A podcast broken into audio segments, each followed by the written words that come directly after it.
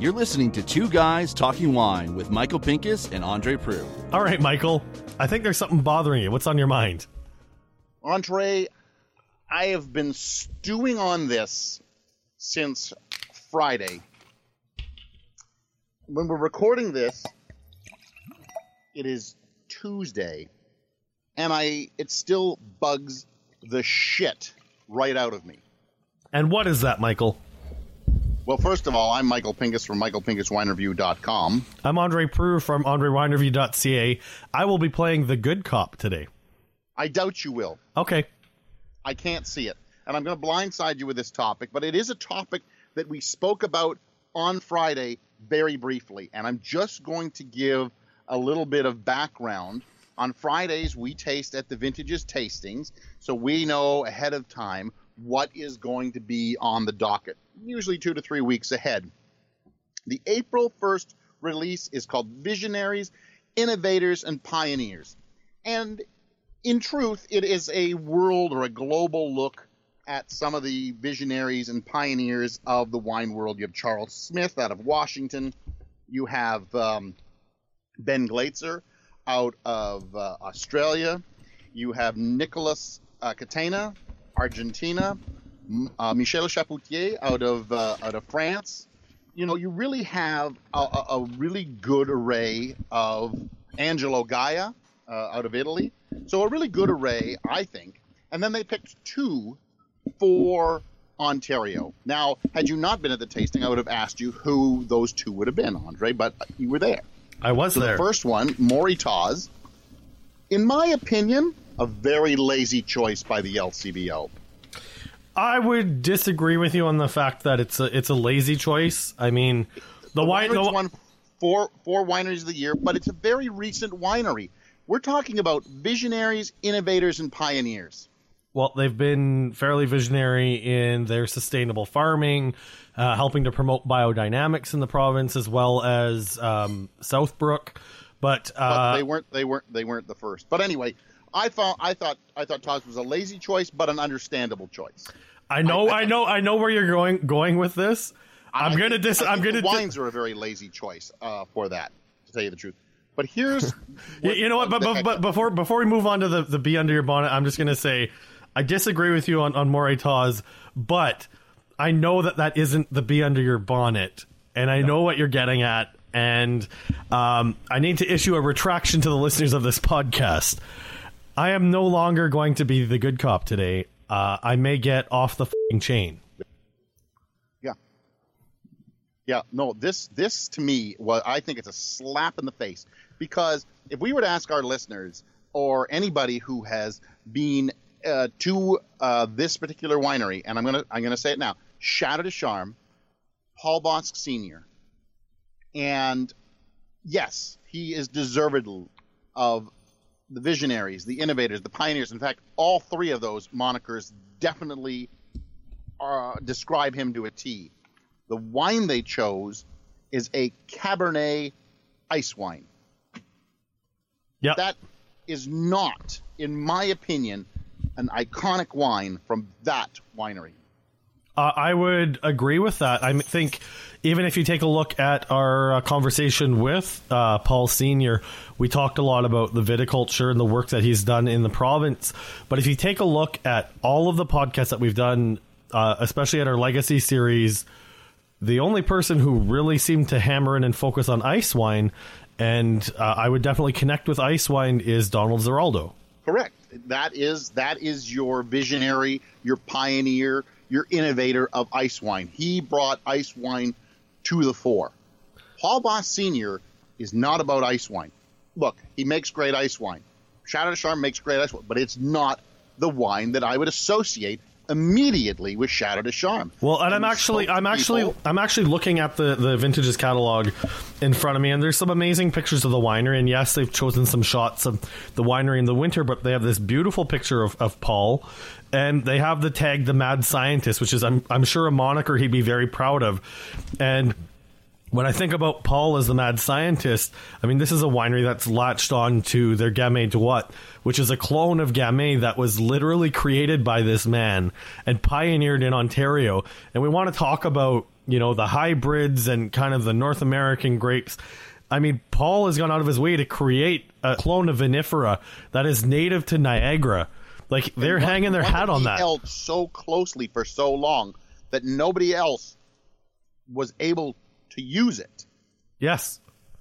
and they choose a Cabernet ice wine. Yes. That this this is the this is the ultimate in laziness by the LCBO.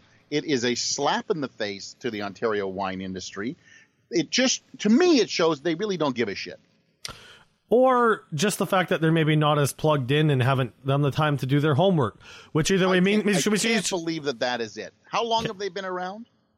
um Yeah, when exactly. yeah, when prohibition You can't even think of a time without the LCBO. So they're plugged in. They know what they're doing. I really think they they really don't want to get Ontario's mindset out of ice wine. And I mean, it's really un- unfortunate because, um, I mean, with Chateau des Charmes, especially over the, the last few vintages, um, I can't think of a single bottle in the general list that I wouldn't recommend people buy.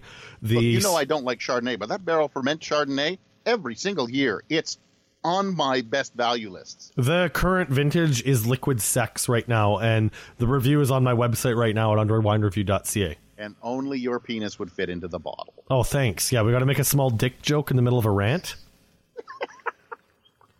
I got to bring us. I got to take us off the prep- precipice for a bit.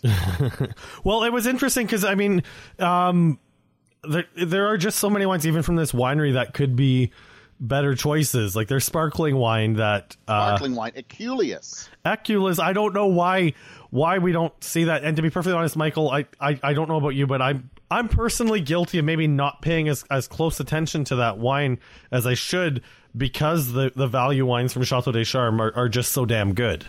Correct, correct. It is it is their top of the line, but I mean the Equuleus is a fantastic bottle of wine. The the 2012 was probably one of the best bottles I had tasted uh, from those um, line, from that line. It's And I still so, 15 and the like, 16 yeah. if they're making them, they they will be, you know, equally outstanding. I know I have a 10 year old bottle of that in my cellar. Well, I know that that 2012 is still just so tight and closed off. I mean, um, you want to talk about the ageability of Ontario wine, and it's actually really, I find it fascinating because I've gotten into debates with Michelle Bosc at, at Chateau des Charmes. I've been begging her to put the Gamay that they make into large format just because, uh, I mean, right across the board, I think if you're looking to build a cellar, Chateau des Charmes is a great place to start, whether you're buying some of that barrel fermented Chardonnay, the Cabernet Franc, their Gamay, or you're going up to their premium offerings and the, the Equuleus. look, look my the my tipping wine. A lot of people say, "Oh, it was your tipping wine that got you into either wine writing or really into wine." Was a 1999 uh, Chateau des Charmes Cabernet Franc. It uh, no Cabernet Merlot. It was a Cabernet Merlot. It was just so good, and it just kept getting better and better and better. I, I think I ended up buying a dozen of that, and it was just the estate bottle at the time. You know, the black label. I don't know if you remember the black, just the bl- straight black label. Cabernet Merlot 99. I just kept buying that stuff. It was like, uh, you know, 20 bucks and it was so damn good. And I had, I, I know that I shared my last bottle of that with Paul Bosc Sr. Well, and I actually do remember tho- those labels, and it's kind of funny when you look back because I do like the new labels, and I like what they've done with the infographic on the back, and they found a way to make these wines really easy for the for the average consumer. But I look back at those old labels, and they look so vintage. I really wish that they would maybe bring them back, the plain colors with the gold writing or the bronze writing on them. Do you know who's doing a like a retro label? Oh, Vineland. They're bringing back some of their old labels. Really interesting stuff. And then put it this way, they're not really pretty labels, but it is interesting to see them as a retro label. But bringing back to the visionaries, innovators, pioneers, you know, the LCBO, I understand they want to sell, you know, um, i- import wines, and that's really where they make their money. Who who are we all kidding? But they could have done a visionaries, innovators, and pioneers spotlight completely on Ontario. Think about that. I could you can name probably five off your head. Flat Rock would be a great one. Innovators in in uh, Gravity Flow Wineries here in Ontario. Uh, Norman Hardy with um, Pioneer for Prince Edward County. Uh, I would say Vineland easily with that optical sorter they just brought in. Yeah, that's a cool little toy. How about uh, the Foreign Affair for being pioneers of Appassimento? Southbrook Biodynamic. I think we've hit five. Uh, see, really quickly we can we can get to five. You get Cave Springs in there, first winery on the bench, if I'm not mistaken. And and I know that the the purpose of these catalogs and um I mean the purpose of the vintages releases is to sell the wines, but I don't think from any of these wineries that we just listed there aren't wines that are either have a cult following or are priced to a point where they won't sell very quickly. And uh, it's just it's just they get so lazy when it comes to promoting Ontario wine. I find it heart wrenching and disgusting at the same time. You know what I think is also just even heartbreaking about this is as much as you and I are shitting on the choice of wine that they, they did actually pick, is the fact that the wine is still a good wine. It's just not the right wine. But I mean, it's not the wine that you would think of if I said to you, "All right, ready? I'm going to tell. I'm going to name off a wine. You tell me which wine comes to mind first. And I said Chateau des Charmes." Where would ice wine fit into your list? Top ten? No. No. No. Not even close. I don't think it would. It, they make so many good wines that ice wine is not the first thing I think about when Chateau des Charmes. I think the LCBO gets lazy here. Well, there we go. Anything else you want to add, Michael? Why don't you tell us what you really think? I, I, I, I did. In fact, I'm going to write a newsletter about it. Anyways, if you're still listening to this podcast, remember you can subscribe to us on iTunes. Uh, you can leave a review. I mean, tell us what you really think. We'll be more than happy to answer that. Tell us who your visionary is, who your pioneer is, who your innovator, who in Ontario speaks to you that made you go, yeah, Ontario really is a great place for wine. We'd love to hear some feedback about that. Anyways, I'm Andre Proulx from AndreWineReview.ca. And I'm Michael Pinkus from michaelpinkuswinereview.com, and I'm still seething. Okay, so I'll take care of the last part. Good night. Thanks for listening. Please subscribe to Two Guys Talking Wine on iTunes.